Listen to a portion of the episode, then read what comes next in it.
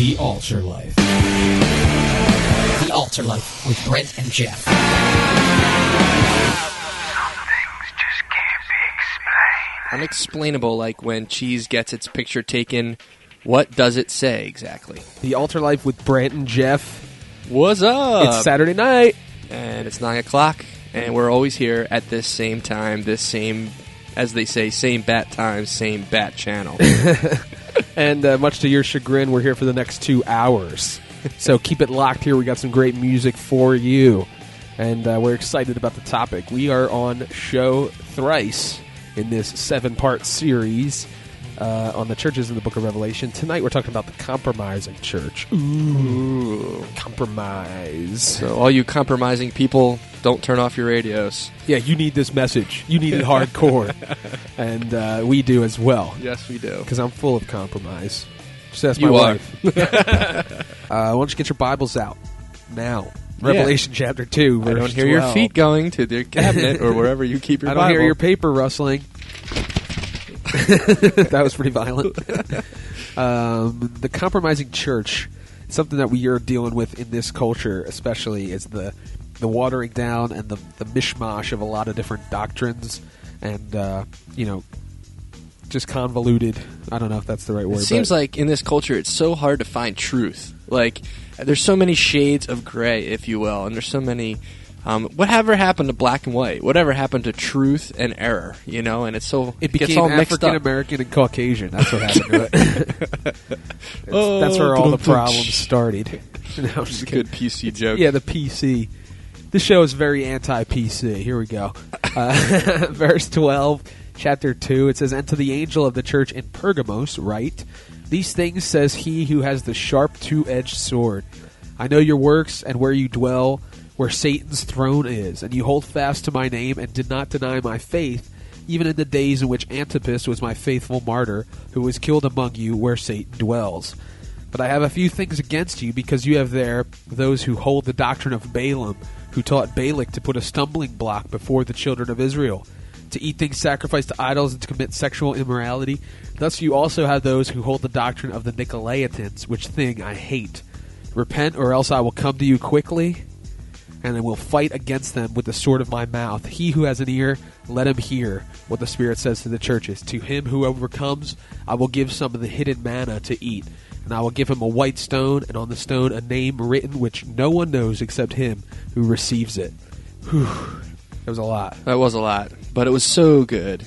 Um, I don't know. I just get convicted every time I read that.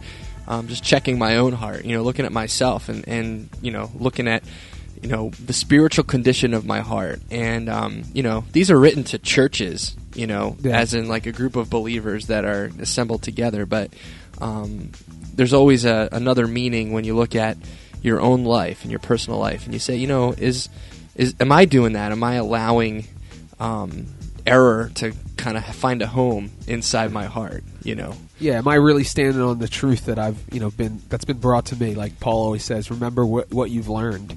And uh, one thing I think is great about the way Jesus uh, you know interacts with these churches is that he doesn't come down on them first and foremost. He will then um, he tells them what he likes first. You know, no, he's he's very um, very good at you know encouraging us before he brings the hammer. So. Uh, that's right.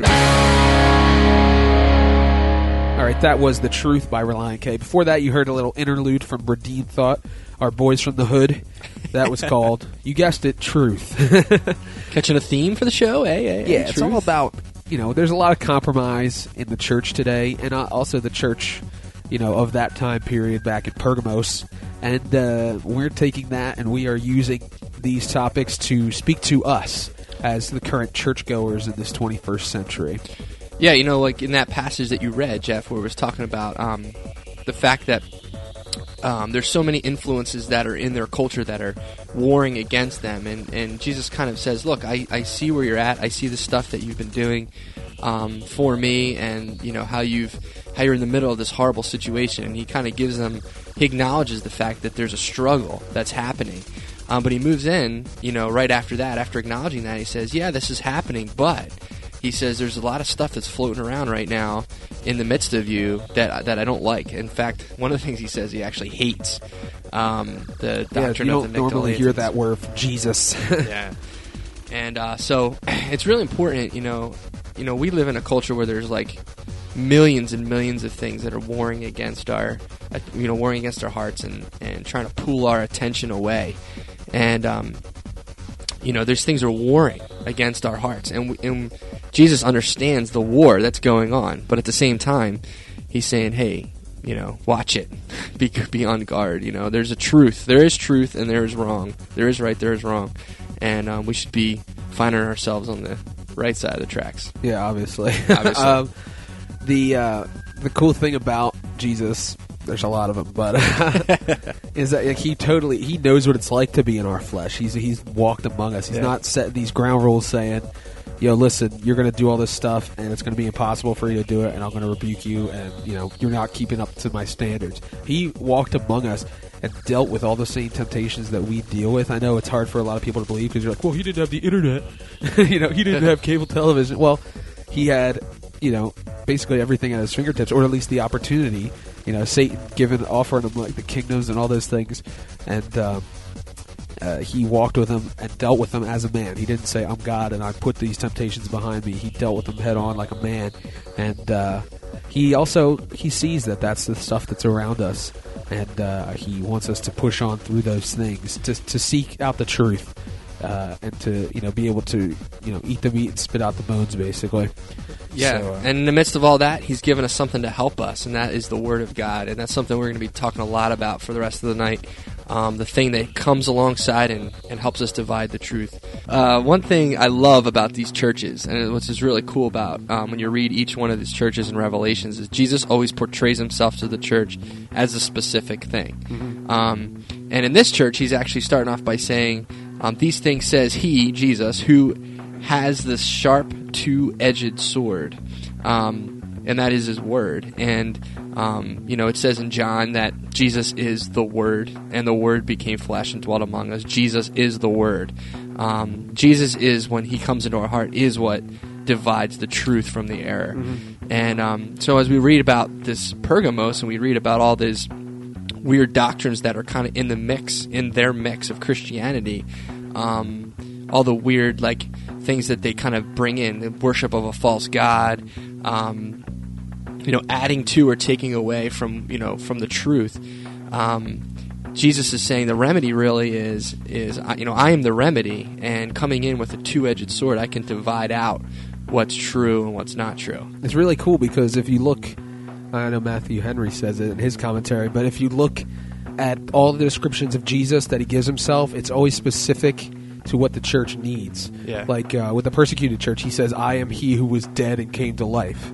You know, it's something that that, that would encourage them. And with Ephesus, you know, he's talking about you know wanting to you know get them back to their first love, and he's saying, you know, I'm the one who holds the stars in their hands, and um, and then with this one, obviously talking about compromise, talking about the meddling, he's like, I'm the one that has the two-edged sword. You know, the word of God is that two-edged sword, and what better way to, like Brent said, cut through all the mishmash of what the garbage that's out there that can seep in than to have the you know the one thing that is absolute. We played that song by Thousand Foot Krutch earlier.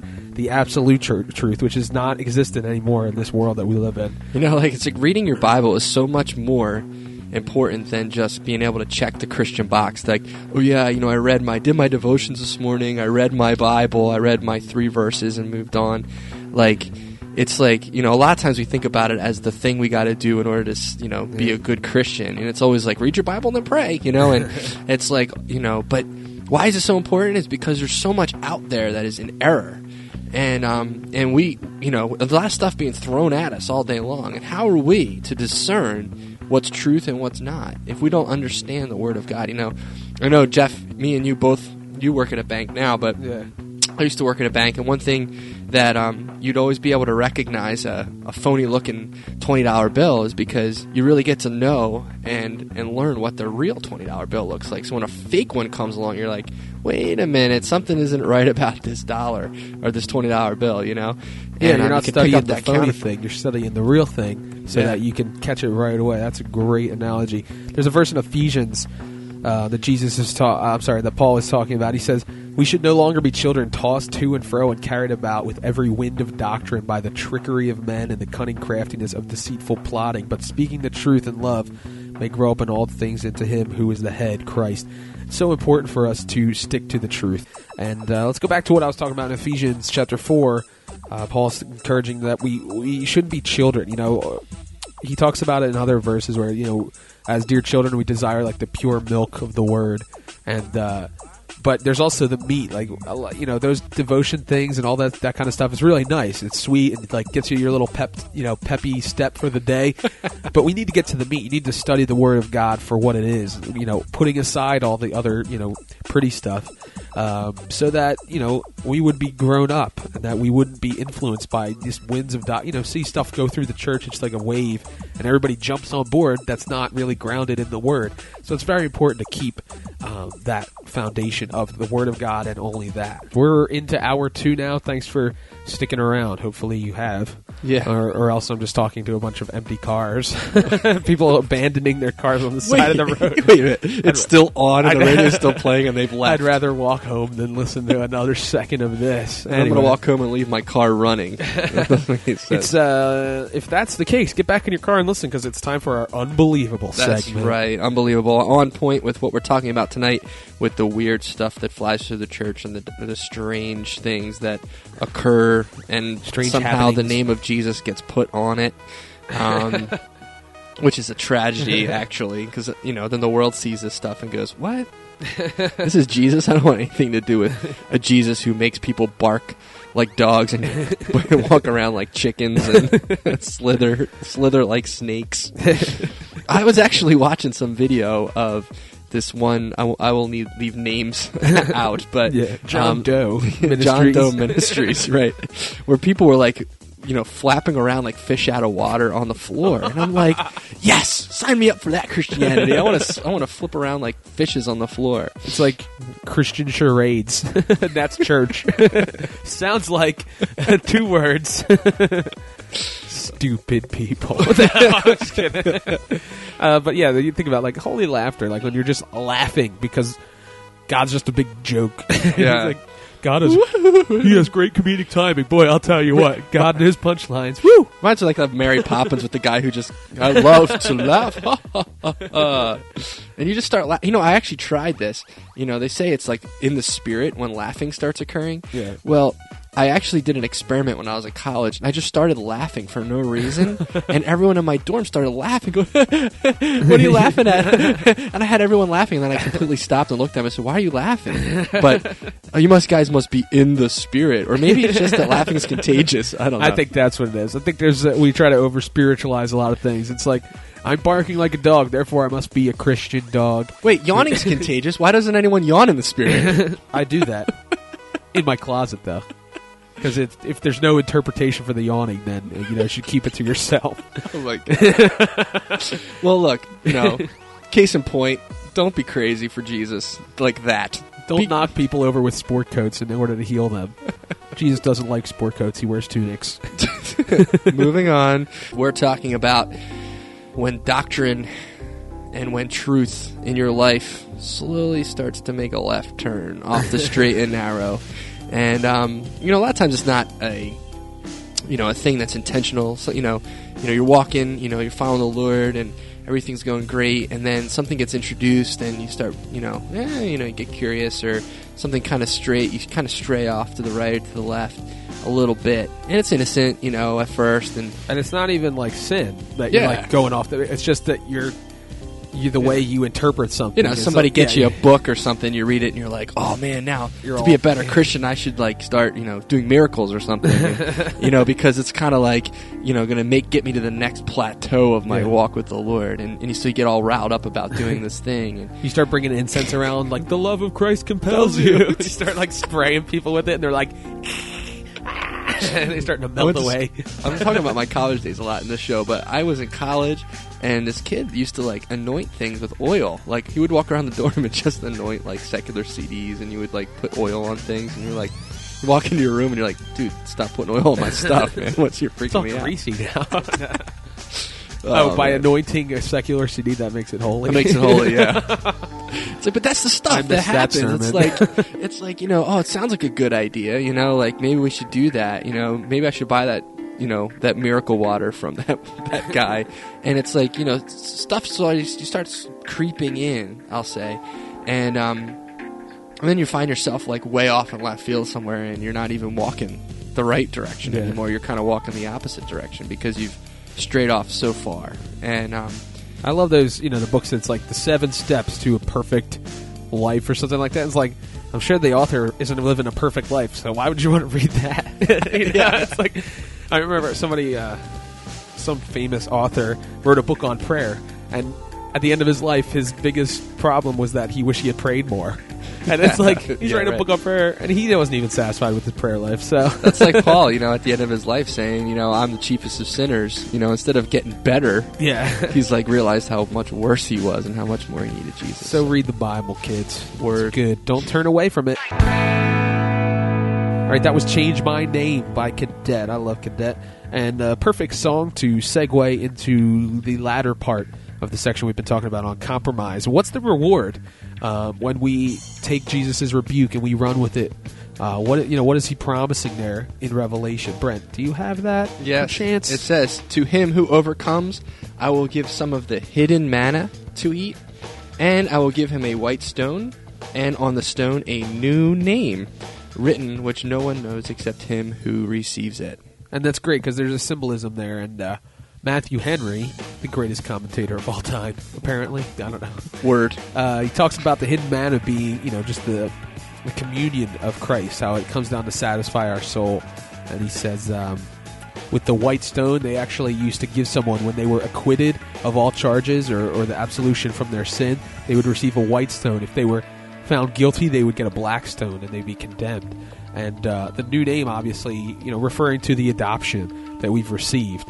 That uh, you know, those that are adopted, they know that they've been chosen and you may not even see a person and be like, "Oh, yeah, I know that person's adopted." Like you don't know. It's not something that you can catch, but it's something you know. They know the name when they receive it, as it says in the Bible, and uh, it's very important to um, to take God at His word and to um, to look forward because He definitely has a promise for us that we can claim for ourselves as well. Yeah, he says if he, if you overcome the temptation of going to the left or to the right, um, and and straying from his word, if you overcome that, he says he's going to give us, like Geoff was saying, manna, which is just blessings and heavenly blessings and and food from heaven, which is an awesome thing, and um, re- complete res you know repentant um, Absolution. absolution. That is the word I was looking for.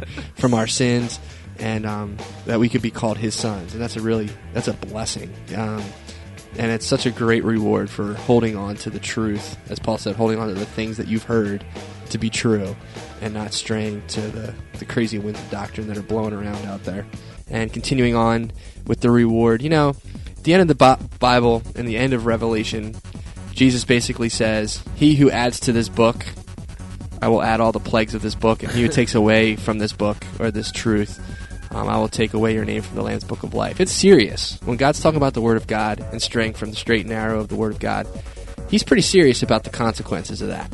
And um, we should be serious about that as well, you know, being His kids. And we uh, are so glad that you tuned in tonight, and uh, hopefully you've enjoyed this topic. Hopefully you'll stay tuned for the next four churches that we have. Next week we're going to be talking about the corrupt church, and uh, we're so excited about this series. Hopefully you've been blessed by it. Why don't you email a request of a song at requests, plural, at thealtarlife.com. Where did this tasty lick come from? The Altar Life. with Brent and Geoff. Ever Stays Red, Anthem. We're getting ready to come out, but we got a couple more things to say before we go. Yeah, the book of Jude. I would recommend you guys just read that. But at the very end of Jude, um, Jude says, Now to him who is able to keep you from stumbling and to present you faultless before the presence of his glory with exceeding joy, to God our Savior, who alone is wise, be glory and majesty, dominion and power, both now and forever. Amen. It's so important to cling to Jesus. Um, when you know the truth, the truth, the Bible says, will set you free. And um, the truth can allow you to be able to discern truth, you know, what's true and what's not. And um, getting to know the real thing is really important. And uh, we just want to challenge you tonight um, to actually know the real thing. Do you know the real thing tonight? Um, it's so important to know Him, Jesus, the Word of God, the truth, and um, you can do that tonight. Absolutely. Uh, we, uh, like Brent had said, that great analogy is when you know the genuine thing, everything else just pales and, and it sticks out like a sore thumb. Like that, that doesn't jive. That's not the real deal. And uh, the one real thing is Jesus Christ. You know, and uh, we are so um, we're so excited um, to be able to say that on the air. You know, hopefully we'll be able to. You know, we will never see the day when we're when we're not able to talk about absolute truth anymore. But it's heading that way. So grab onto that truth while while you can, and uh, it's very important. And then you know you have those rewards that Jesus has promised about Him satisfying you and and all those different things, and and uh, adopting you, which is an amazing thing just to think about that. Yeah, like it's a relationship. It's not like just knowing a bunch of true principles. It's like actually knowing a person in Jesus Christ who's saved you from your sin, who's died and risen again, so that you can live and you can know what's true and what's not in this crazy world that we're in. Um, so if you haven't made that commitment or that have a decision on that relationship with Jesus, um, we just want to challenge you to just um, talk to the Lord tonight. He's there wherever you are, and just tell him that um, you know that you realize that you're a sinner, that you've been going down the wrong path, and um, you know that you want to know what's true, and you want Him to show you what's true, and you want to know the truth. Um, Jesus says He is the way, the truth, and the life. And um, if you want real life and truth, He's the way. he's the way. So um, believe in Him tonight. Till And next week, Be cool cats. live for Christ. The Altar Life.